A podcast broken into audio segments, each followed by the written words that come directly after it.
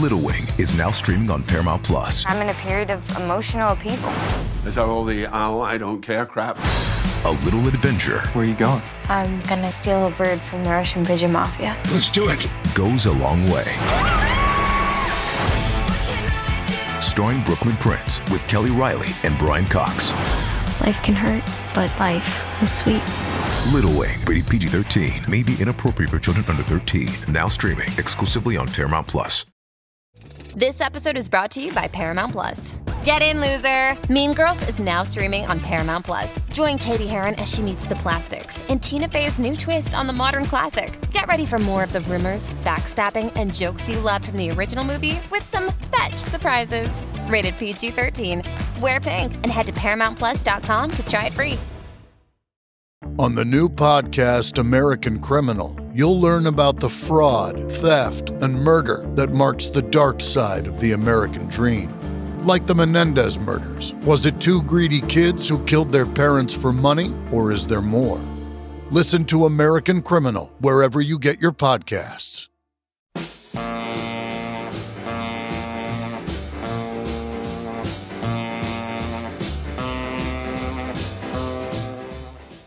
Welcome to Let It Roll, the insanely ambitious musical history podcast hosted by Nate Wilcox. We've covered the early history of rock and roll, country music in the 20th century, the rise of hip hop, disco, electronic dance music, and heavy metal. Stay tuned for our histories of Broadway, opera, punk rock, jazz, blues, ragtime, Latin music, and gospel. Follow the Let It Roll podcast on Twitter at Let It Rollcast and check out our brand new Substack newsletter and website at letitrollpodcast.com. We've got archives of every episode sorted by genre, era, guest, co host, and mini series. It's also a great way to support the show if you can afford it. Let It Roll is a Pantheon podcast, and you can listen to more great podcasts at www.pantheonpodcasts.com. Today, Nate hosts a second Let It Roll telepathic interview with the still living but unavailable Marianne Faithfull and her co author David Dalton to discuss her autobiography, Faithfull. This episode gets into the adultery, betrayal, madness, arrests, public crucifixion, and aftermath that racked the Rolling Stones' inner circle in Brian Jones's final years. Email us at letitrollpodcast at gmail.com. Pop in those earbuds and enjoy.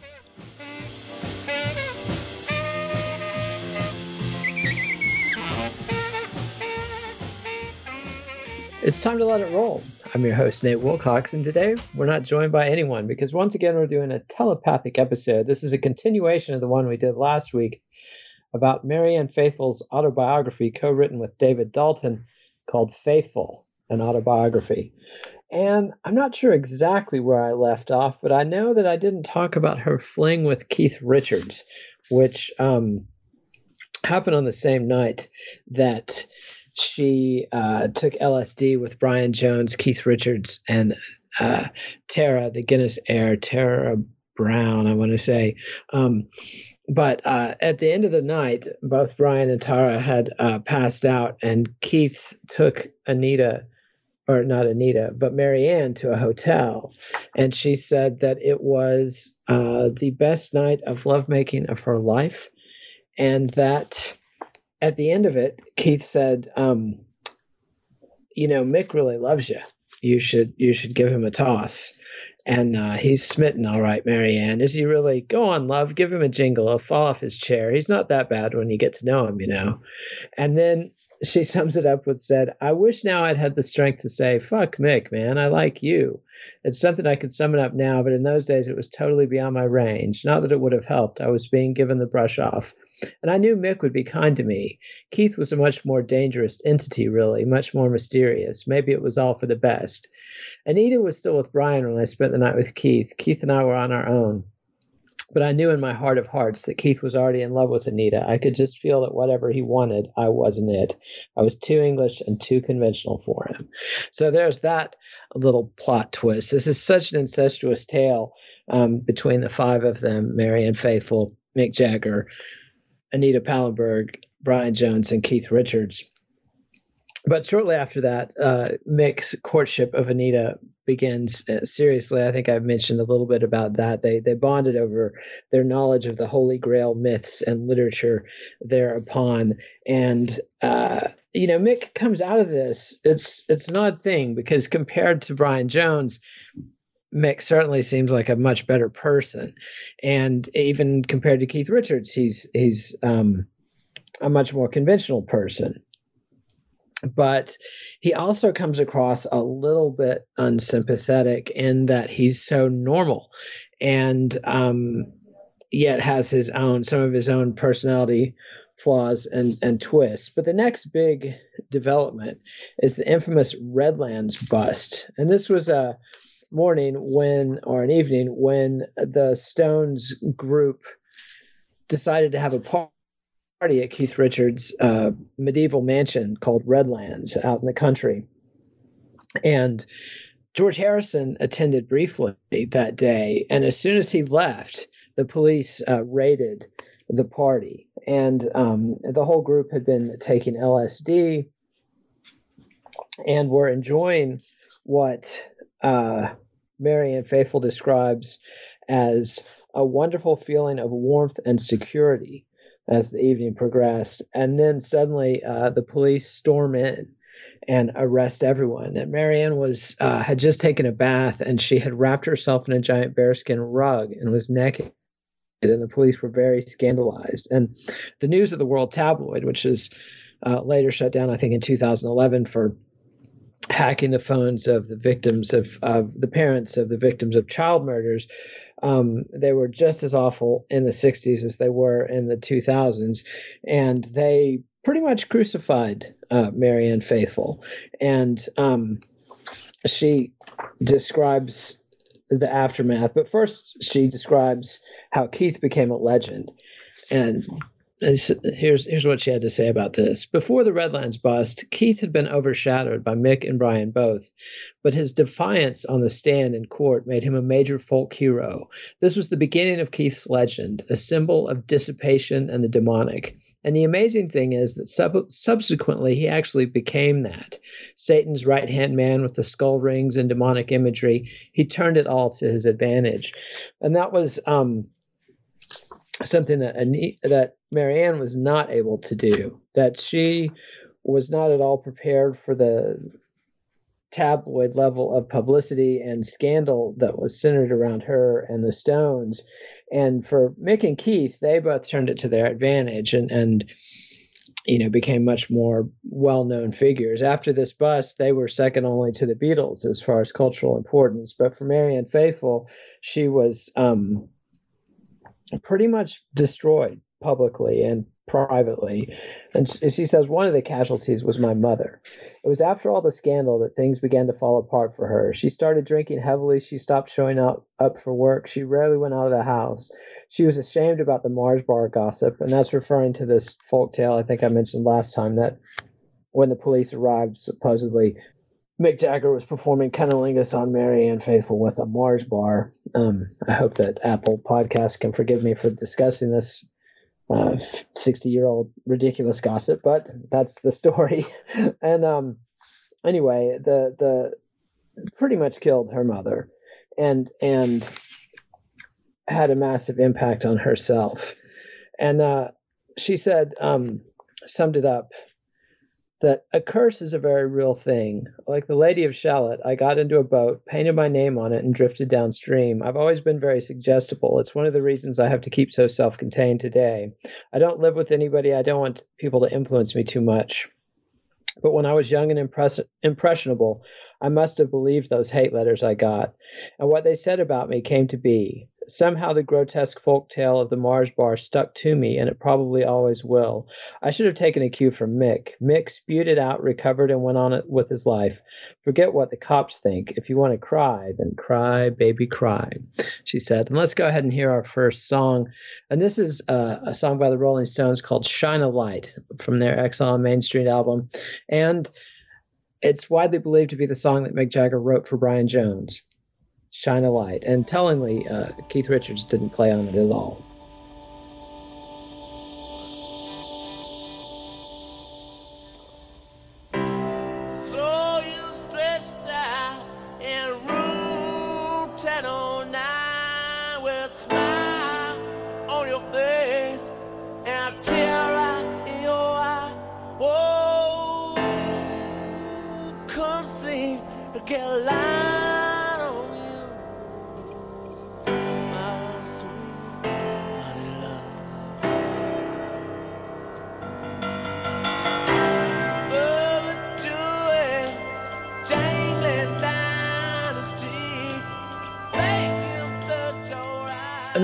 Rolling Stones' Shine a Light, Mick Jagger's tribute to Brian Jones, with Mick Taylor on guitar, Keith Richards nowhere to be found.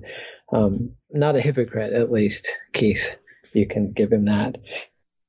And then um, the next big element in the story is is the moment in Tangiers when Keith and Anita abscond together and abandon Brian Jones. The whole Stones camp abandoned Brian Jones in Morocco, which he richly deserved, but nonetheless, it was traumatic. Um, Marianne tells the story of traveling to Morocco with Brian and Anita. And uh, what she didn't know is that Anita and Keith had already begun an affair in the back of Keith's Bentley. That the the the other threesome, Keith and Brian and Anita, had had driven to Morocco in Keith's Bentley, and Brian had felt fallen ill and had to be hospitalized in France. And while Anita and Keith were alone in the car, they uh, consummated their relationship, but didn't tell Brian at this point. And so Marianne then flew out. Anita flew back to England. She and Marianne flew out together, picked up Brian in France from the nursing home, and uh, and took him to Gibraltar. And he, he he was dead set on going to the Rock of Gibraltar because he wanted to play tapes of the soundtrack he had made for um, uh, an, a movie that Anita Pallenberg starred in called A Degree of Murder. And Brian had done the soundtrack. He it's it's pretty interesting soundtrack. It's not available anywhere except on bootleg DVDs of the movie. It was never released as a as a standalone recording, but you can find it on YouTube and hear it. He he used Nick, Nicky Hopkins and Jimmy Page and all the um, session aces of London at the time, and it's kind of one of his last works. But he he had this desire to play his music for the monkeys that live at the Rock of Gibraltar in Spain, and um, when he turned on the tape player, the monkeys were freaked out by his music, and Brian was inconsolable, crying and you know broken once again. Uh the guy just couldn't couldn't win for losing. But um he Anita has an interesting insight that, or sorry, Marianne, I keep calling her Anita, but she says, while Brian was frenziedly playing his music to the monkeys, Anita would say, don't you think Brian looks very pale and so dull and not very alive? He's very bloodless, wouldn't you say? And I looked at him and had to agree. Well, yes, he does look a bit peaky. He didn't look too well, but I liked the way he looked. He had that romantic pallor of the very ill. I couldn't even hold up my end of the conversation, much less help Brian. But I remember looking at Anita, and it seemed I had never seen anyone so gleaming and alive and vibrating. She was dazzling, and next to her was the fading, pathetic Brian Jones, looking very sickly indeed. He barely made it through another year after that, maybe a little longer. He wasn't quite on his last legs yet. He was still trying to hold it together, trying to hang on to the woman he adored. And then um, she describes how Brian and Anita got in a fight, and Brian um, broke his arm trying to hit Anita and instead hit the iron frame of a window. And actually, this is not the trip where they dumped uh, what Keith and Anita. This is this is a previous trip um, that that Brian and Anita managed to maintain their relationship through this one, but then. Um, soon after they go back to Morocco and and and and it's and they're dumped, and um, it was in Morocco that Anita sloped off with Keith. Keith is a very straight arrow. He was appalled that Brian had beat, beaten her up. And of course, Keith had been in love with Anita for ages, never saying anything to anybody. I don't think he ever thought he'd get Anita, and he wouldn't have if Brian hadn't acted like such an asshole. After the scenes in Morocco, Keith came along like the proverbial knight on the white charger and carried her off in his Bentley. He'd just gotten that Bentley and he'd taken it all the way to Morocco. He'd had it driven there, that crazy thing with men in their cars. And then she has an interesting note about Mick in this context when Keith has stolen Anita. Marianne describes Mick was wonderful at this time, really surpassed himself, loyal, true, proper, and just great in every way. Brian, Keith, and Anita were all behaving abominably, but Mick was cool and honorable throughout the whole business, always trying to do the best thing, taking the high moral ground. He didn't get involved in petty games, but because of his love for Keith, he was unable in the end to sustain this objectivity. When you love somebody, you can't help but take sides. And with Anita and me already very close, Brian soon found himself shut out altogether. Then there's a very interesting story that's very atypical of Mick. And she describes being in Italy uh, and Genoa when the Stones played a show. And it, it, was very nip and tuck whether or not the Stones would even be able to do that tour because Brian was so upset that Nita had left him and also that the entire Stones organization had abandoned him in Tangiers, literally with no money, nothing. He, he, they sent him out on a fool's errand to uh, downtown Tangiers. And when he came back to the hotel, it was all empty and he'd been abandoned with no money, no credit cards, nothing, uh, managed to get his way home. And, and the only way that he agreed to do this uh, European tour they had booked was Anita promised she would come back to him. And um, briefly, they did reignite their relationship, but then he beat her up one more time, and, and that was the last straw. But Marianne has her own horrifying story, and the, the, the, the Stones played this gig in Genoa, Italy, and she describes it when Mick came back to the hotel room, she says, evidently there had again been riots at the show that night. People had been trampled. Mick came straight from the concert to the hotel. I was waiting for him in the bed in my negligee. The minute he walked in, he was a different person. It was as if he were someone I didn't know. He was absolutely possessed, as if he had brought in with him whatever disruptive energy went on at that concert. It goes both ways, from the performer to the audience, and then it comes back at you magnified. He didn't say hello. He didn't even acknowledge me. He just walked over to the bed and began slapping me across the face. Not a word was spoken. I was absolutely terrified and I fled into the big white bathroom. He followed me in there and continued to hit me. He beat me quite badly and I didn't have a clue why. My first thought was, oh shit, he must have found out that I had a little night with Keith. Such a ridiculous thought. In any case, I knew Keith would never in a thousand years have told anyone. Even Anita didn't know. Nothing brought it on. It just erupted out of some inner turmoil as if a demonic force had taken him over. When it was over, it was like a hurricane that had spent itself and stopped. We never, ever mentioned it. To this day, I don't know what it was about. He never did anything like that again. He's not the kind of person who would. I don't think it was anything to do with me or him. He didn't know what he was doing, a victim of mob lunacy.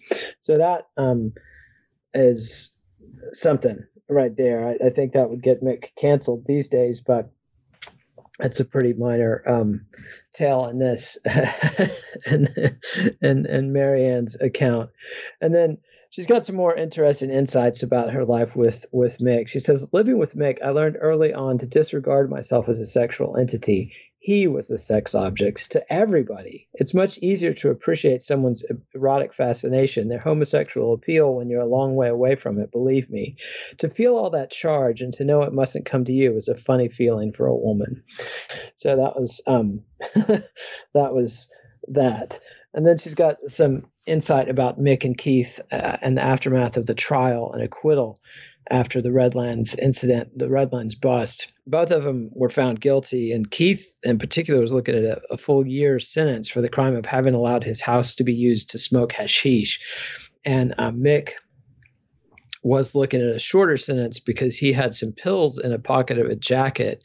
They are actually Marianne's pills, but Mick gallantly took the blame and was looking at some months in prison for that. But the backlash was so big that the the British authorities um, threw the cases out and and um, I believe acquitted him um, afterwards. But Marianne has a note that says the trial and acquittal bonded Mick and Keith, but it created a very odd dynamic.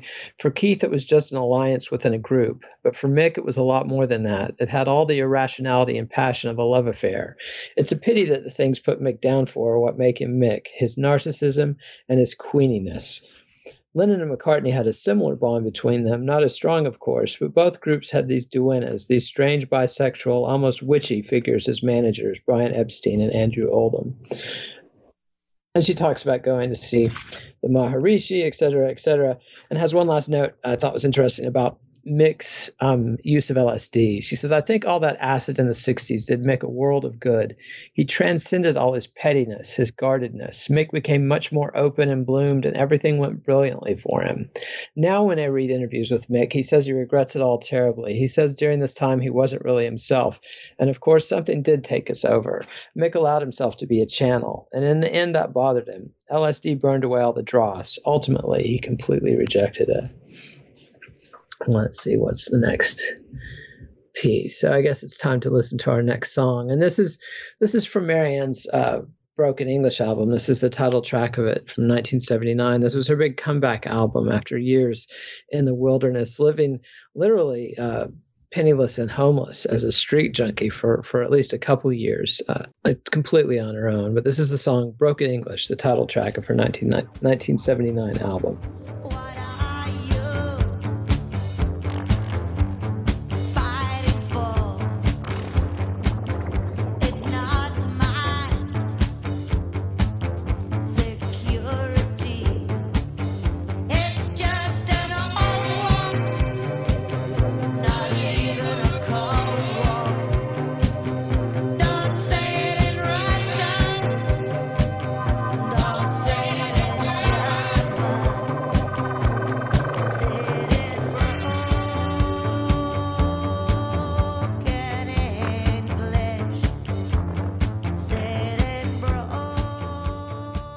That was Marianne Faithfull's performance of Broken English from her comeback album in 1979, which is, I think, a little dated. The back the backing music of it very much of its era, but it's an era that's aged well. So, so that. But the next big element of the story of this five some that I'm focused on. And apologies to Marianne Faithfull and her fans I'm really less interested in her story per se than I am her relationship with Mick and Keith and Brian Jones and Anita Pallenberg, just because I've been obsessed with this particular um, dynamic my entire since I was 15 years old, and she's helped me understand it.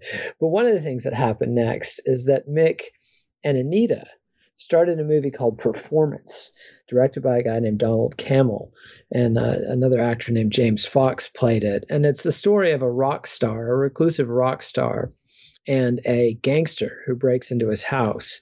And there's some role reversal wherein the gangster played by James Fox, who in real life was a was actually an upper crust actor, uh, uh, is shocked by the decadence of of the rock star as played by Mick Jagger. And she talks about how Mick based his role of Turner uh, as a combination of Brian Jones and Keith Richards. Um, she says, my reading of Turner was as a symbolic figure, vaguely tragic, a little pathetic, but still with an edge. He was the archetypal 60s rock apocalypse character, a pre Raphaelite Hamlet. We worked it out very carefully and put it together element by element. I suggested he start forming his character based on Brian. Also, his hair should be a very strong, definite color. To do Turner as a blonde would have been too much. In the end, he dyed it black, very black, a Chinese black like Elvis's hair. The idea of using Brian as the basis for Turner was a good start, but as soon as he began rehearsing the script, it was obvious this was too simplistic. Characters on the stage, and especially in movies, are composites like dream characters. So we thought, what about Brian and Keith? Brian with his self torment and paranoia, and Keith with his strength and cool. Mick's personality was not dark enough or damaged enough to support a mythic character such as Turner. Turner was a sort of jaded Prince of Denmark Street, but Mick was no Prince Hamlet. There's nothing truly mythic or tragic about Mick. He's too normal, too sane for any truly bizarre fate to befall him. Brian and Keith seemed, if not actually tragic figures, at least fated personalities, human beings with fatal flaws caught in the tow of deep undercurrents. All underneath all these overlays, a lot of Mick bled through. So in the end, you had a wonderfully complex characterization. He did his job very well. So well, in fact, he became this hybrid character. What I hadn't anticipated was that Mick, by playing Brian combined with Keith, would be two people who are extremely attracted to Nita, to Anita, and who were in turn obsessed with her. And uh, then she gets into Donald Cammell, the director, and says, Let's face it, we were all pretty lightweight, pretty naive compared to Donald Cammell. Donald was older and much more devilish. This is why Andy was afraid for James's immortal soul. Andy was James Fox's wife. She was very chary of Anita, too. Anita was the dark queen under an evil spell, so gorgeous and dangerous, but the sarcastic, sophisticated, and decadent Donald was the major Dracula. Donald's method of directing was to set up a vortex. Into this vortex went into every disorienting thing you could imagine. God knows what drugs were being taken on the set. And then add to all that the indiscriminate sex.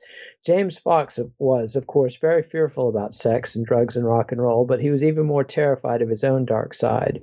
From a very proper and respectable British theatrical family, he was suddenly plunged into a den of iniquity filled with drug snorting, hedonistic rock and rollers, and decadent, sexually ambivalent aristocrats. His sole bearings depended on Mick, someone with whom he already had a problem gauging the genuine from the put on. He was totally out of his depth. Performance exposed a lot of things and exposed a lot of people to things that they had wisely stayed clear of. While performance was being filmed, I felt quite erroneously that I had nothing to worry about. I never imagined Mick would be fucking Anita. I see Anita as very much a victim of all this, the vulnerable one who should have been looked after and protected. Her breakup with Brian over the previous year had been devastating. It was only natural she would find Mick's incarnation of Turner irresistible. Their characters were propelled toward each other, and she already had a hard time distinguishing what was real and what was imaginary. The only person who was never out of control and might have showed some restraint was Mick. But poor Mick was on a bit of a high wire himself. He was somewhat cowed by Donald Cammell, who had a ferocious temper and would go off like a firecracker, unleashing blistering tirades. Mick found the whole process of filming very bewildering. I tried not to think at all. I concentrated on living with my mother and Nicholas in Ireland and pretending everything was okay. Even the customarily fearless Keith couldn't handle this one. While filming was going on, Keith deliberately stayed away from the set. To go up there would have meant a head on clash with Mick. Keith knew that if he had ever done so, it would have been the end of the band. And so, yeah, I mean, this this is uh, crazy stuff. The the the the incestuousness and and double crossing and and this is kind of um, at the point, I guess, when Mick checkmated Keith when he when he took Anita away from Keith, even if it was only temporary. Keith and Anita went on to get married and have children together. Um, and Keith wrote "Gimme Shelter" about this period of his life. Uh, he was spending a big part of the time in in his limo outside the film set, bleeding to death emotionally while his woman and his best friend were having an affair. And Marianne uh, sums it up, says, uh, Certainly, Mick came out of it splendidly with a new, shining, and impenetrable suit of body armor. He didn't have a drug problem and he didn't have a nervous breakdown. Nothing really touched him. In the same way that some actors get to keep their wardrobe, Mick came away from performance with his character.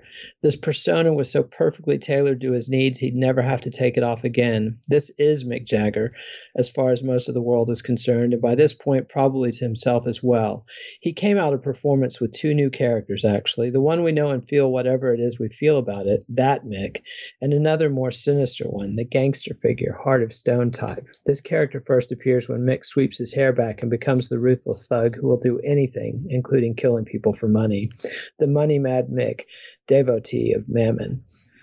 Heavy, heavy, heavy, heavy duty stuff. It's time to take a sponsor break, and when we come back, we'll uh, pick up more of the wreckage with um, Marianne Faithfull and the Rolling Stones. Hey, Pantheon listeners, Christian Swain here. You caught me just finishing up some editing on Getting Real with John and Beth. I want to share my first experience with Factor Meals for you. I think you'll find this interesting because I bet the same thing happens to you.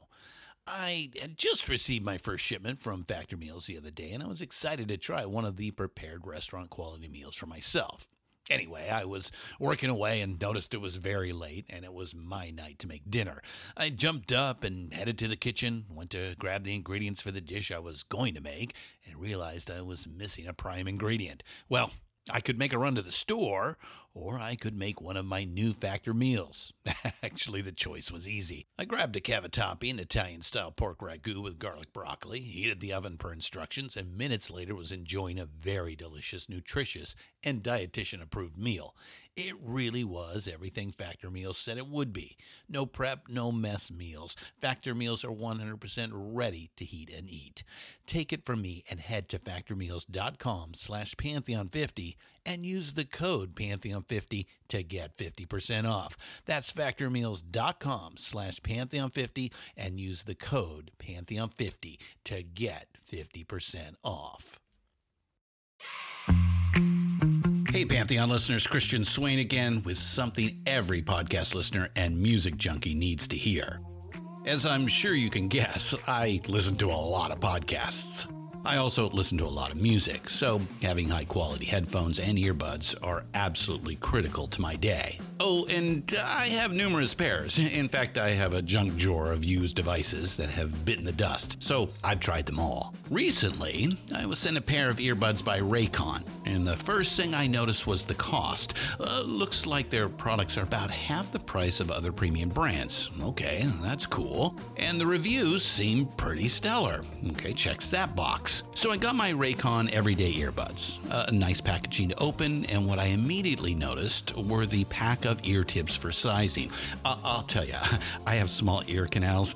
Uh, I know a flaw. So to see choices for the best fit, uh, especially while exercising, oh yeah. And yes, they were immediately comfortable. Sound quality was great too. Plus, I have three EQ options that I love because I like more bass in my music and less in the podcasts. Eight hours of playtime for the battery is great as well. Surround sound, noise canceling, and awareness mode all included. I think I'm in business, and I just realized I've had them in all day. Like I said, super comfortable. Go to buyraycon.com slash pantheon today to get 20% off your Raycon order plus free shipping. That's right, you'll get 20% off and free shipping at buyraycon.com slash pantheon.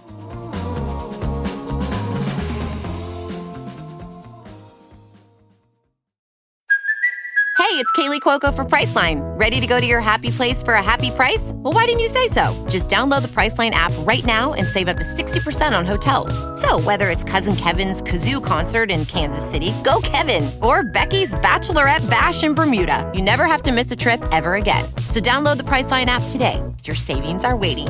Go to your happy place for a happy price. Go to your happy price, Priceline.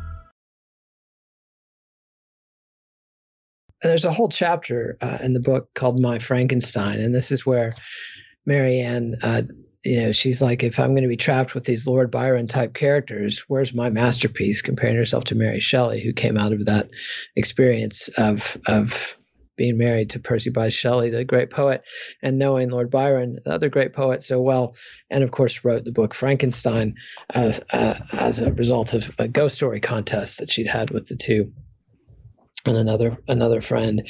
And and so sister morphine which we played last time became becomes marianne's um, masterpiece. But what i didn't uh, re- remember last time was that decca her record company pulled the record off the off the market after only two days in release.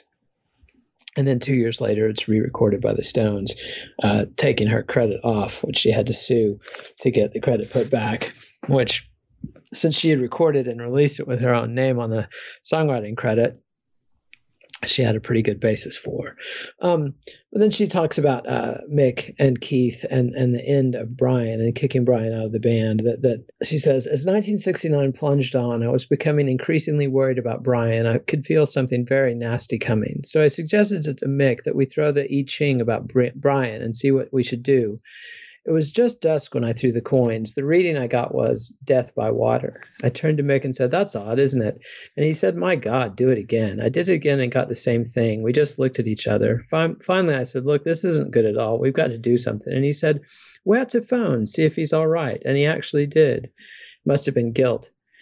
Brian was at Redlands, that's Keith Richards' mansion, with Tom Keylock. Tom Keylock was a semi sinister minder. Um, and bodyguard and driver that the Stones had. And she says, Brian must have been astounded to get a call from Mick, the cynical, mocking Mick whom he hated. But there was another side to Mick, and that was the Mick who was on the phone to Brian saying, Hey, how have you been, man?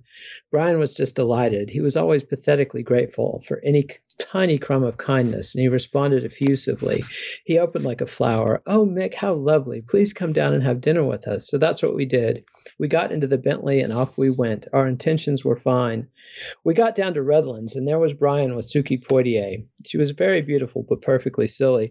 And the thing to know about Suki Poitier was she was the woman in the car with Tara Brown uh, when he blew his mind out in the car uh, uh, to get immortalized in the Beatles song "Day in the Life." She was literally in the car with him when he killed himself in the car wreck, and you know it's pretty ghoulish that Brian and Suki ended up partnering after uh, Anita left Brian for Keith, and and Suki was dealing with the grief of losing Tara Brown. But she was no Anita Pallenberg. Anyway, they arrive at Redlands and um, Suki was very suspicious, and our sudden concern did look a little like Greeks bearing gifts. I think we were bearing gifts, actually. They'd cooked us dinner, but Mick is fussy about his food and drink. Everything has to be perfect. He's a Leo and a star. So we walked in, and without warning, Mick had one of those terrible mood changes that he had on occasion. So he turned to me and said, I can't eat this shit. We'll have to go out. So after coming down on a friendly visit and care and concern, we ended up mortally offending Brian. I wish I could say I hadn't, but I did the only thing I knew then, which was to acquiesce. I could have said, why don't we all go out? But there were so many other things going at once, so many factors to consider. I think Brian was probably too ill to go out or too paranoid. He was very frazzled. Perhaps that was why they'd cooked dinner there in the first place. But um, they go out to eat and, and then come back and then Mick and Brian end up in a fist fight about everything, I suppose. Nothing was said. They were just flailing about, hitting each other. I think, in a way, that must have been Mick's chosen form, the physical, since he was such an athlete. It was sort of a courtly thing to do, like jousting, except here it was a rather ungainly punching and shoving match. What a joke. There was Mick in perfect physical condition, and Brian, who could usually barely move, moved, move. But swelled by rage, he became quite agile, until in the midst of battle, Brian fell into the moat. That ended it. I thought, death by water must be a symbolic message. What a relief. The angle that she doesn't put in this story that someone else, and I can't remember who, which biographer has the rest of the story in it, but um, apparently Brian jumped into the moat and pretended he was drowning, and Mick uh, ran in to save him. And as soon as Mick gets into this filthy, muddy moat, Brian stands up to his full height and he's only, you know, knee deep in the water. And Mick was even more furious that he'd been tricked into uh, trying to rescue Brian Jones. And then a little bit more about Brian. She says Brian died in a drunken muddle with no one trying very hard to look after him. A puffy, bewildered, raging, depressed muddle. When the phone rang at four in the morning, it was always Brian, a thin, faint voice with labored breathing like a ghost who'd looked up your number in a call box, someone fading away before your very eyes. One of the things that keeps you alive when you're on the skids is that people care what happens to you. It's your lifeline, and with Brian, nobody really cared anymore. He would test levels of endurance, and no one had any patience left. He did it all the time, endlessly. For Brian, relations with other people always took place in the extreme. The only kind of affection or friendship he could, to- could tolerate was unconditional love for men, women, girlfriends, chauffeurs, waiters, groupies hangers on. Even with that, he could only just about cope with life. Anything less he found about tricky they find out Brian dies. The the Stones have a concert on July 5th, just a couple days, I think literally two days after Brian died. And then uh, Mick and Marianne fly to Australia, where they're going to star in um, Ned Kelly. And uh, I'm going to play another song when I come back. I'll tell you what happened in Australia. And this is um, the Ballad of Lucy Jordan from again from the Broken English album. This was written by the great Shel Silverstein, the country songwriter.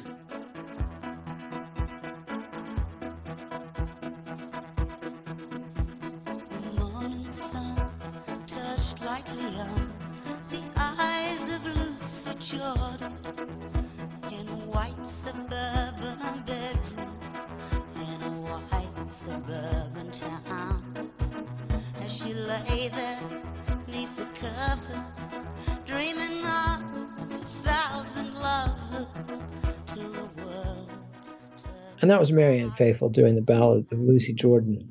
And then so she tells a tale of arriving uh, in Sydney and she she says, by the time we got back to the hotel in Sydney, I'd forgotten not only where I was, but who I was. I looked in the mirror. What I saw was a very thin, frightened face. I'd cut my hair. I was anorexic, and my skin looked cadaverous. I saw someone literally falling apart, someone with blonde hair looking very scared. In my drug induced stupor, she'd been dropping Tuinals, the barbiturates, all the way on the flight. I dimly recognized the ravaged face of Brian Jones staring back at me. I was Brian, and I was dead. So then she goes on and takes all the pills, deliberately overdosed. And she says, um, Mick was asleep. I walked around the room. I looked out the window. Our hotel room was on the 54th, the 45th floor, and it looked out over Sydney Harbor. I attempted to open a window, but the windows didn't open. Had I been able to open the window, I would have jumped. The Tuinals were taking forever to kick in. I looked down and saw things on the street that shouldn't have been there. I recognized a number of people and waved to them, and then I saw Brian Jones. At that moment, I went into a coma that lasted six days. When I first spotted Brian, he was far below at street level, but greatly enlarged, a blow up of himself. Various parts of him, his face, his hands, expanded and extended toward me as he spoke, and then he rose straight up as if on a shaft of air until he was directly opposite the window of our room. He was boxy with a wan face, dressed in King's Road medieval and lace and fur with red and yellow striped pants. His hair was green, and Buddhist lightning bolts were tattooed on his palms. As he raised the palms of his hands to me, he smiled that pan smirk of his. There was no weather, no wind or rain or sunshine or darkness. There was nothing recognizable at all. The grandeur and enormity of the place had the phantasmagoric mood of illustrations by Edmond Dulac or Durer's engravings of hell. As we were walking along, I realized that Brian had no more idea of where we were going than I did. Obviously, he had woken up dead, not known where he was, and decided to call for me. It was the nicest chat I ever had with him, actually. He told me how he had woken up and put out his hand for his bottle of Valium and about the panic that had seized him when he found nothing there. He said he had been lonely and confused and had brought me to him because he needed to talk to somebody he knew. We strolled blithely along as the quivering earth crumbled away on either side of us, and he told me about his miniature coronation set with the beef eaters and coach and horses. He said he liked books about railway bridges, guides to switching boxes, George MacDonald's fairy tales, and Foxe's books of martyrs. I said I'd get them for him when I got back to London. Afterward, he became very weepy like the mock turtle in Alice in Wonderland and said he was very sorry to put me to all this trouble. He didn't seem to know he was dead. Brian, dear, isn't this lovely? I said, trying as usual to distract him from grisly realities, but my sudden descent to small talk must have tipped him off that something was wrong. I was speaking to him in the patronizing way people talk to mad people, children, and small dogs. Nevertheless, he plunged ahead in typical Brian fashion. Death is the next great adventure, he said portentously. Oh, yes, I quite agree, I said fervently, as if we were speaking of a new religion or a new drug. His mood changed abruptly. Was it beginning to dawn on him where he was? Had I perhaps transferred the thought telepathically to him? He turned and put his hands on my shoulders. Welcome to death, he said brightly. I wasn't quite ready to be that enthusiastic about our situation, tried to treat it like a joke. Oh, is that where we are? I asked. Well, you won't find any hotels here, darling, or any restaurants either. You won't need 'em. We came to the edge of the landscape. It dro- dropped off abruptly and completely. There was a very obvious point where he chose whether to go over the edge or not. Brian said, Coming? and slipped off the cliff. I drew back. I heard a voice, a chorus of voices calling to me, but I wasn't ready just yet.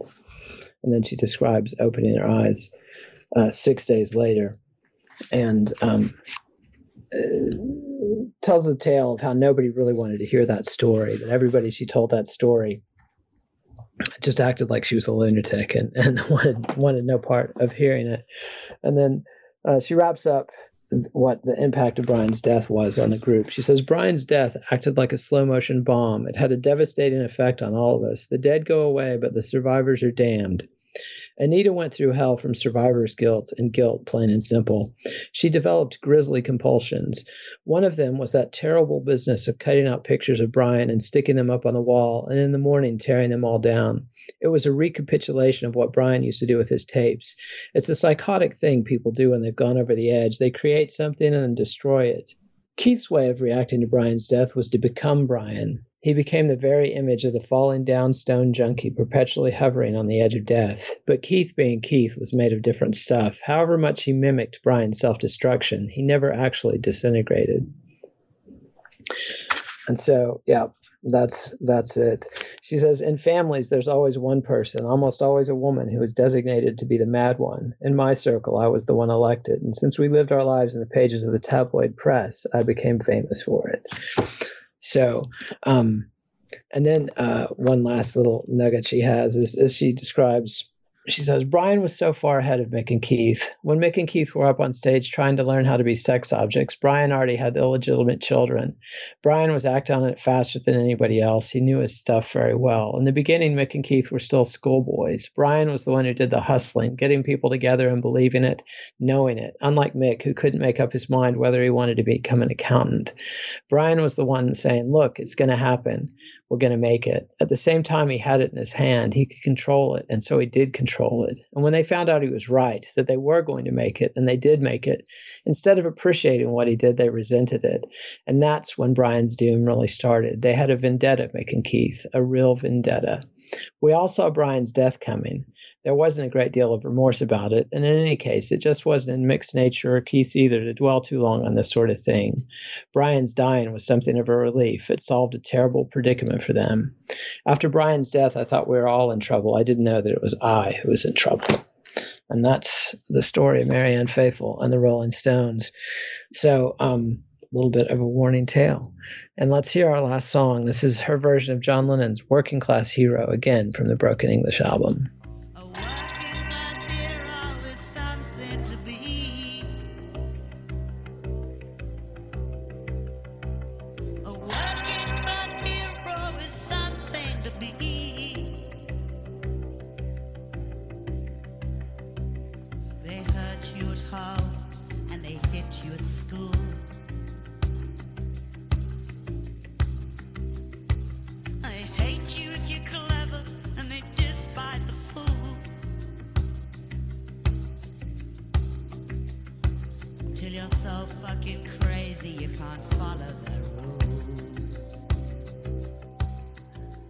And that was Marianne Faithfull's version of Working Class Hero, the John Lennon 1970 classic, redone in 1979 for her Broken English album. And I'd say she claims the song. So, final thoughts on all this. Um, at first, just grateful to Marianne Faithfull for having the courage to tell her story and tell it so honestly. Uh, you know, as far as we can tell, it, it's honest. Just a devastating thing to get that close to fame and the Stones were more than just famous. They were cultural symbols of their era and uh, symbols of the change that was happening in that era. And this was a time when, you know, it was the Beatles or Stones. The Beatles were the good guys for the good kids, and the Stones were the bad guys for the bad kids. And they certainly lived it. And, you know, Lennon and McCartney and, and Harrison and Starr, they were tough kids from a tough part of Liverpool.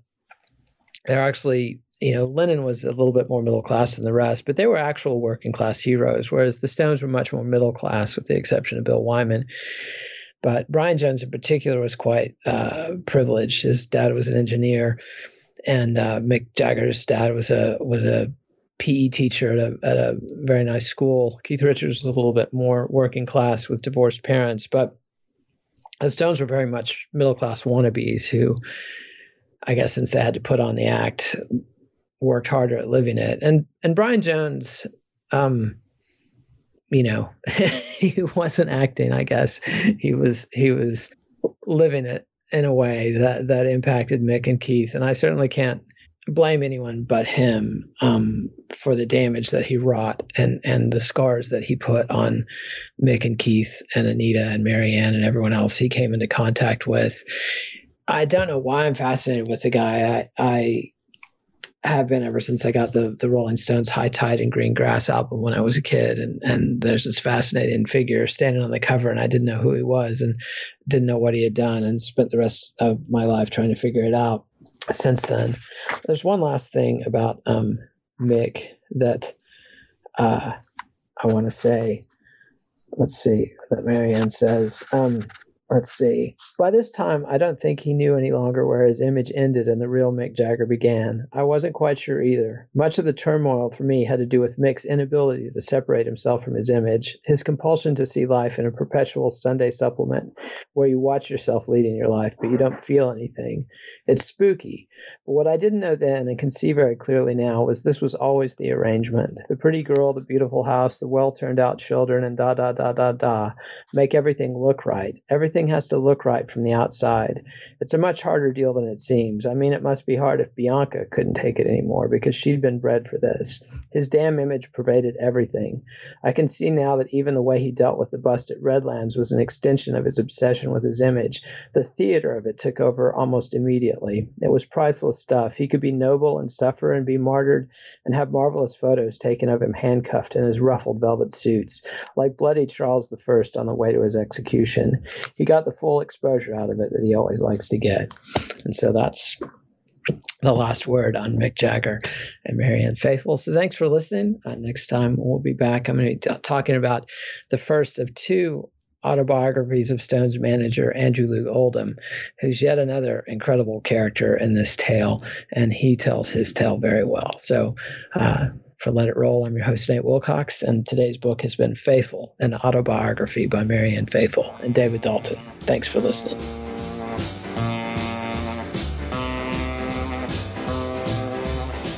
Follow the Let It Roll podcast on Twitter at Let It Rollcast and check out our website at letitrollpodcast.com. Monday, Nate continues the Let It Roll Nightmare series with a recast of his 2022 interview with Joel Selvin that breaks down the exact mechanics of the Rolling Stones disaster at Altamont. Let It Roll is a Pantheon podcast, and you can listen to more great podcasts at www.pantheonpodcasts.com.